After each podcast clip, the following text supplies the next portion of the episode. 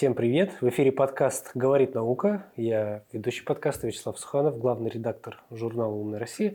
И у нас в гостях сегодня замечательный человек Ольга Хаймина. Я зачитаю все регалии. Доцент кафедры прикладной океанографии и комплексного управления прибрежными зонами Российского государственного гидрометеорологического университета. Совершенно верно. Все верно. Да. Добрый вечер. Добрый. Ольга, расскажите, чем вы занимаетесь на кафедре? Ну, понятно, что преподаем, но вот что включает в себя вот это вот исследование прибрежных зон и так далее? Ну, давайте начнем с того, что мы занимаемся на кафедре прежде всего подготовкой кадров для того, чтобы исследовать мировой океан и прибрежную зону. И аспекты, которые сосредоточены на кафедре, в основном связаны с прикладными вопросами, да? потому что э, прикладная океанография предполагает, что это то, что можно уже непосредственно применить. То есть не те фундаментальные знания, которые приносят нам э, исследования соответствующие научные, а это уже конкретное применение. Прежде всего, это вопросы, связанные с мониторингом окружающей среды, с инженерной океанологией, э, с промысловой океанологией, если вам это знакомо, с гидрохимическими исследованиями в рамках того же мониторинга окружающей среды, э, с вопросами, связанными с морскими гидрологическими прогнозами, с гидрометеорологическим обеспечением хозяйственной деятельности, ну и комплексным управлением прибрежными зонами. В том числе сейчас это одно из интересных направлений – это морское берегопользование. Угу. Морское пространственное планирование. Это все связано с рыбохозяйственным комплексом в том числе? В меньшей степени. Меньшей степени? В меньшей степени это как один из элементов комплексного управления, ну и морского пространственного планирования, если у вас есть соответствующее направление на той или иной экватории. Да? Не везде же рыбохозяйственный комплекс такой активно развивающийся. Вы, получается, захватываете все, все, что окружает Российскую Федерацию? все моря и океаны? Странный вопрос. Если вы имеете в виду наши... Ну, акватории, все наши. Если вы акватории. имеете в виду соответствующие аспекты, то они актуальны для всех акваторий. Естественно, располагаясь в Санкт-Петербурге и на северо-западе, да, приоритетом, конечно же, остается Балтийское море, которое является нашим ближайшим морем, и его восточная часть Финского залива, конечно же, это приоритет. Что касается в более широком аспекте, это северо-запад, соответственно, Белое, Баренцево море, Карское море, которое сейчас, как вы понимаете, активно осваивается, в том числе в прибрежной зоне. Но мы не исключаем возможность работы и с Дальним Востоком. Да, наши ребята ездят и туда на практику, активно участвуют в экспедициях, ну, по мере возможности. То есть мы не ограничиваем себя э, какими-то конкретными регионами, но приоритет но у нас есть. Специализируетесь вы на северо-западном, Приоритет. Это некий округе. приоритет, потому что мы здесь находимся. Ну и плюс у гидрометеорологического университета гигантский ну, такой опыт работы на Балтийском море. Мы много лет проводили Балтийский плавучий университет э, на судах военной гидрографии, на судах Института океанологии э, имени Шершова, да, Академии наук. Поэтому Балтийское море всегда было в приоритете. Сейчас это еще направление обязательно Арктика, потому что там есть свой э, и экономический интерес у страны, есть интерес, соответственно, и в обеспечении хозяйственной деятельности на море, поэтому без нас довольно сложно. Наши выпускники там работают. Вот, кстати, хотела спросить про, вот, про прикладную часть всех этих исследований. Вот с каким запросом и кто к вам обращается? Ну, к университету, к вам как к э, университету? Я бы сказала, что обращаются с одним запросом – это кадры. Это основной запрос. какого рода кадры? Ну, например, это сотрудники ныне уже Института Арктики и Антарктики, которые занимаются, например, ледовыми э, прогнозами, ледовыми разведками, да, то есть то, что обеспечивает трассу Севморпути соответствующей информацией.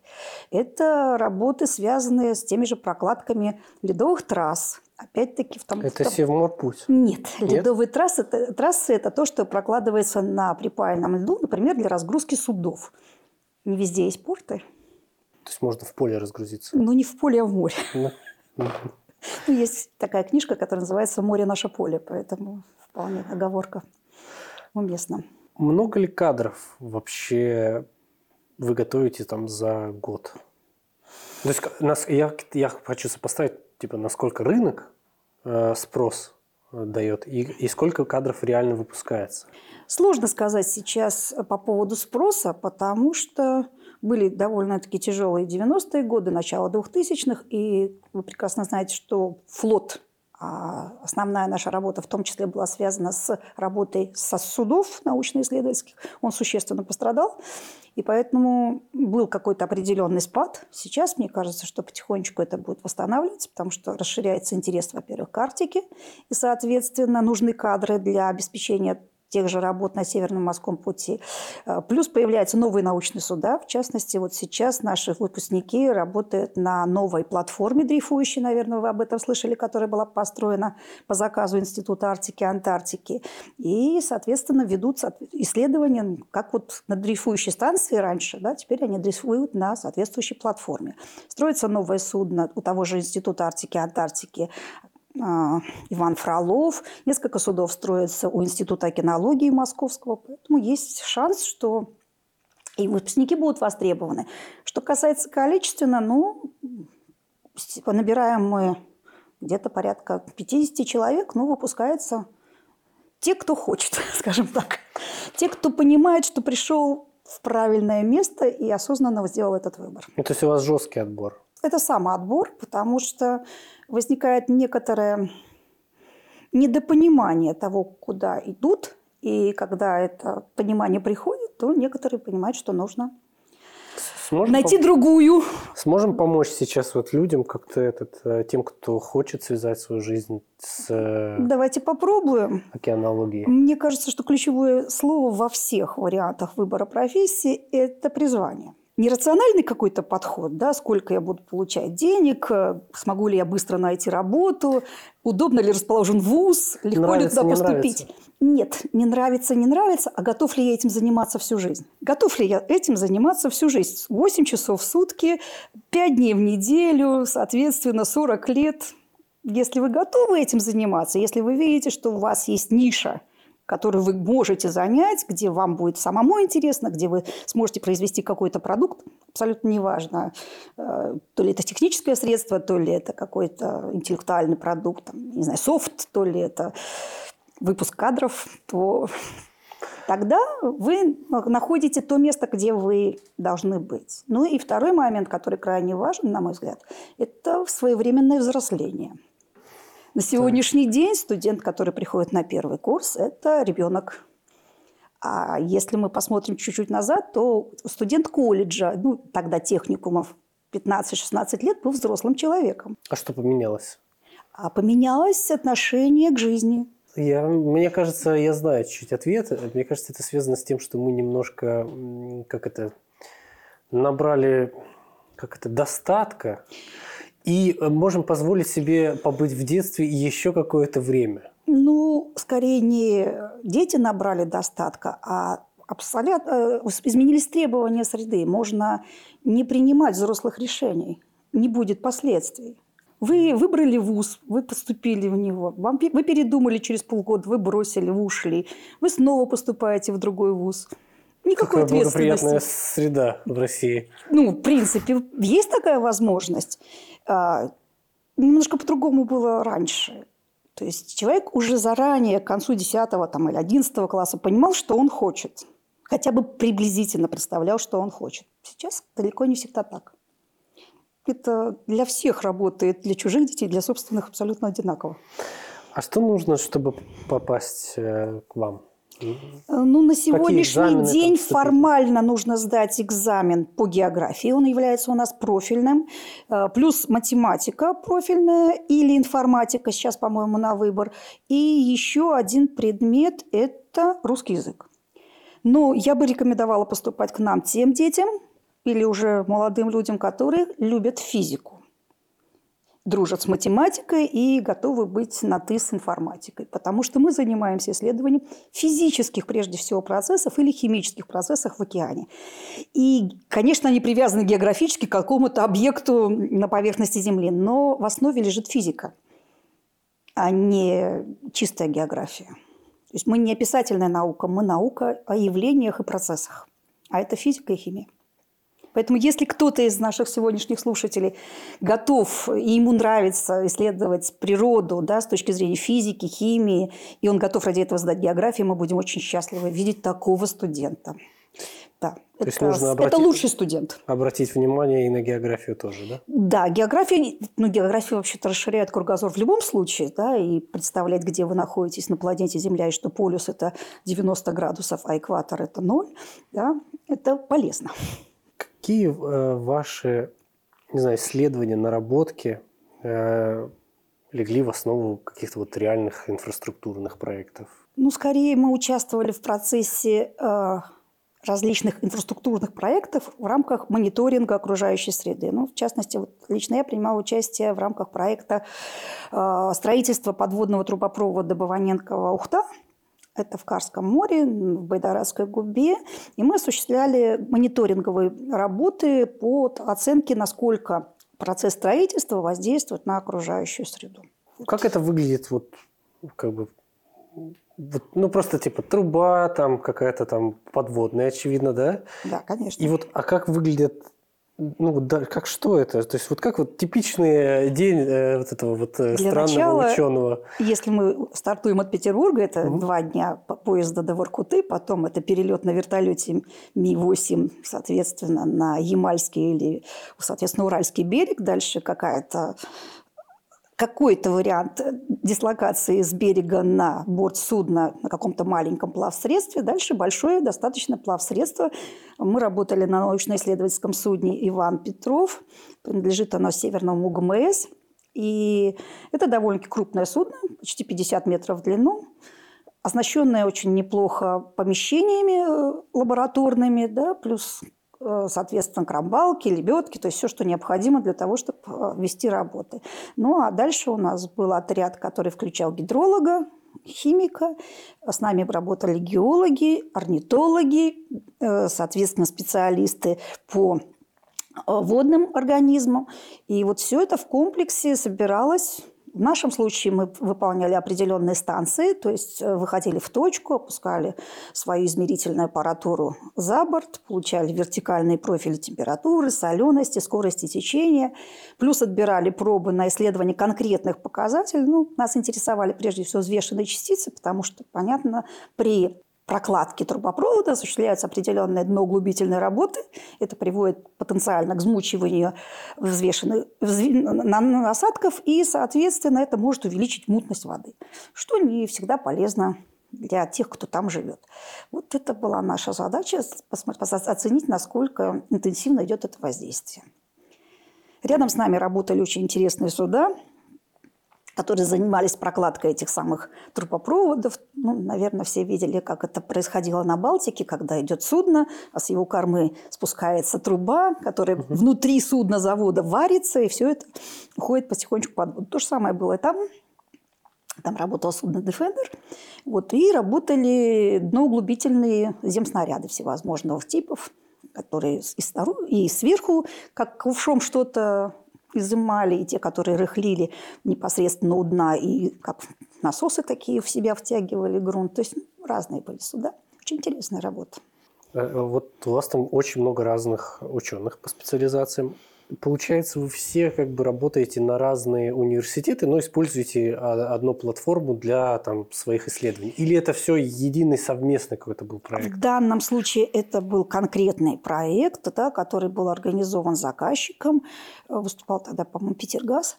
Э, В качестве заказчика у них была задача обеспечить вот мониторинговые исследования в рамках э, производственного мониторинга. То есть вот идут работы, и как это воздействует. И они набирали свою команду, приглашая специалистов из разных областей и, соответственно, из разных организаций. Но вообще в теории возможно и просто решать разные задачи, находясь на одном судне. Ну, так редко бывает. бывает, Все-таки должно что-то объединять. Нет, были такие варианты. В нашей работе, когда мы работали на Балтике, у нас был свой проект, но к нам присоединялись, например, биологи, у которых был свой маленький проект, но они все равно были на стыке, это смежные направления, потому что они заинтересованы в наших данных, мы заинтересованы в их данных, а лучший результат получается, когда все вместе. Если по отдельности, то уже часть информации утрачивается. На каких глубинах прокладывают трубы? Ну, там в данном случае до 20 метров. Ну, на Балтике совсем другие глубины. Мы про них слышим все время. Побольше Сейчас. здесь? Здесь, конечно, побольше. То есть здесь сложнее. Да. Здесь и длиннее, и сложнее. А вы когда-нибудь спускались там вниз? Нет, с лично не спус... там? Нет, нет, лично не спускалась, не доводилось. Хорошо. Вот, вот все вот эти изменения, да, которые параллельно с прокладыванием труб происходят, либо других воздействий, э, вот я просто хочу понять, как это выглядит в том смысле, что вот вы что-то замеряете, и, допустим, там вас лично как ученого что-то не устраивает, что здесь какая-то история странная происходит. Там. Угу. Как вы заказчику говорите о том, что так, лучше не взять там правее, левее, или вот как выглядит вот это взаимодействие, потому что, как нас учили, заказчик всегда прав. Ну, давайте начнем с того, что мониторинг, само по себе это слово, предполагает, что вы наблюдаете, угу. обобщаете, анализируете и в лучшем случае даете прогноз, а принимают решения другие люди но данные они при этом все слышат, и вы да, в этом вы не предоставля... вы, да, вы предоставляете данные, которые вы получили. Если вас просят прогноз, то вы каким-то образом интерполируете эти данные либо в пространстве, либо экстраполируете это на будущие какие-то моменты. Ну и дальше, исходя из этого, заказчик должен, по идее, принимать какие-то решения, ну, где-то, может быть, э, сменить судно, если мы про конкретный вариант говорим, что оно более экологично, то есть меньше мутность создает, да, но не всегда это возможно. То есть те земснаряды, которые менее мутные, они работают на больших глубинах, а на малых глубинах они, например, не работают. Да? То есть всегда есть компромисс. Сколько можно воздействовать, сколько это будет Любая деятельность всегда имеет э, определенное негативное воздействие. Задача свести эти негативные последствия к минимуму. То есть без них не бывает. Любая деятельность, мы с вами дышим, у нас выделяется углекислый газ. Ну, что делать? Таков процесс биологический. Поэтому задача оптимизировать риски и так, чтобы при этом сохранить и окружающую среду, и обеспечить развитие, в том числе техническое, прогресс. У вас хватает времени заниматься научными исследованиями? Или меня... сейчас больше преподавательской? Сейчас скорее больше преподавательской деятельности, но мы все равно пишем научные работы хотя бы вместе со студентами, когда они начинают писать выпускные квалификационные работы. Это все равно какая-то маленькая, но научная работа. Если, если она становится интересной, мы стараемся ее продолжать в бакалавриате, в магистратуре, в аспирантуре. То есть она становится уже такой более серьезной работой и выходит на другой уровень, безусловно. Как вы относитесь э, к такому тезису, что ученых пора бы перестать мучить и, скажем так, разделить, э, ну, как-то дать возможность, вот если хочет человек преподавать, да, в каком-то возрасте, чтобы он ходил на преподавательскую деятельность и не компостировал себе мозги публикациями. А вот тот, кто хочет э, углубиться именно в, в сугубо в науку, в публикации, в исследовании, в открытии, вот чтобы он спокойно там занимался. Знаете, тут такая странная ситуация. Э, с одной стороны, ты не можешь быть хорошим преподавателем, если ты не варишься в каких-то современных исследованиях, хотя бы не читаешь их. Да?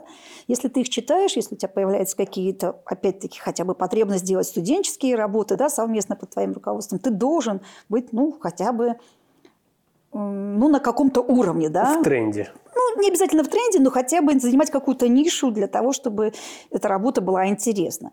С другой стороны, когда твою работу оценивают не по тому, как, насколько успешны твои выпускники, насколько э, качественный продукт выпускаешь лично ты как преподаватель, а оценивается другая составляющая, да, второй половины дня, сколько ты написал статей, как много ты их опубликовал, ну, встает вопрос, что же все-таки хочет от нас государство? Кадров или одновременно еще науку? Все-таки универсалом быть довольно сложно. Поэтому какой-то приоритет все равно остается. Да? Есть обязательно приглашенные специалисты, которые живут в науке, но они получают новые знания, которым готовы поделиться со студентами. И они должны быть среди педагогических кадров. Другое дело, что, наверное, они должны читать узкие дисциплины по своей области, и минимально быть загруженными развитием педагогических технологий преподавательских. Да? Ну, как мастер-класс, условно. Да условно мастер-класс или какой-то небольшой цикл лекций да, тематических. А есть какая-то рутинная работа, которая должна обеспечить подготовку того самого студента для того, чтобы он смог воспринять эту новую и, наверное, ультрасовременную информацию на должном уровне. Ну, бесполезно, наверное, первоклашке рассказывать о, не знаю, об теории относительности об океанографии и океанологии можно рассказать первоклашке. Mm-hmm. Мне кажется, это вот примерно в этом возрасте зарождается. любовь к этому И всему. это будет, наверное, немножко все равно не так, потому что э, первоклашки с удовольствием посмотрят фильмы Кусто, смотрят подводные съемки чудесных живых организмов, которые можно погладить, которые там как-то по-другому выглядят под водой. А это не совсем океанология. То есть это больше к биологии, к морской биологии. А вот когда это волны, которые переходят в энергию приливов, да, допустим, и, точнее, приливы, которые переходят в энергию, которую можно использовать да, для развития энергетики, когда это волны, которые тоже можно использовать энергию для развития энергетики, такой же вариант альтернативы тоже есть. А мы Но- такое делаем? Приливные станции, да, в России есть. Одна из уникальных станций находится за полярным кругом, приливная. Она, конечно, очень маленькая, построена она очень давно. Ну, ей, наверное, уже сейчас лет 30, этой станции. То есть на самом закате Советского Союза она строилась. Даже тогда больше. Нет, не, не на закате. Не буду врать, но ей уже много лет, скажем так. И она до сих пор действует. Маленькая приливная станция. Большую станцию, по-моему, построили в... Или планировали, по крайней мере, построить на Охотском море. Не буду вот здесь сейчас врать. Я слышал про это. Про большую, большой проект приливной. э, На. Гидроэлектростанция она называется, да? Ну, как она она? приливная Приливная. электростанция. Это не гидроэлектростанция. То есть там другая энергия. Ну, Почему нет? Энергия приливов. Да. То есть в каком-нибудь супер отдаленном будущем, типа 20 лет, у нас будут реально стоять приливные станции, которые смогут генерировать достаточное количество энергии для региона, допустим. Ну, опять-таки, все же нужно посчитать, насколько это будет экономически целесообразно. Что это даст? Какая там инфраструктура? Сколько Кто потребуется? занимается просчетами? Нагрузок на гидротехнические сооружения, в принципе, занимается в рамках инженерной океанологии. Самими гидротехническими сооружениями, безусловно, занимаются инженеры-строители. Кто принимает решение, что это выгодно или невыгодно в конечном счете? Но это скорее комплексный подход. Да? Э, Кто принимает решение выгодно-невыгодно, я бы вам даже сейчас не сказала. Это интересный вопрос. Потому что не всегда решения принимаются, ну, даже, так скажем, мы не все располагаем информацией, потому что, опять-таки, для того, чтобы построить, вам нужно привести туда соответствующие людей, строительные, строительные ресурсы, людские ресурсы, значит, нужна какая-то инфраструктура, потом это надо как-то поддерживать и так далее. Это довольно-таки сложный вопрос. И здесь же не только вопрос, сколько энергии будет вырабатывать эта станция, вопрос, как она будет функционировать.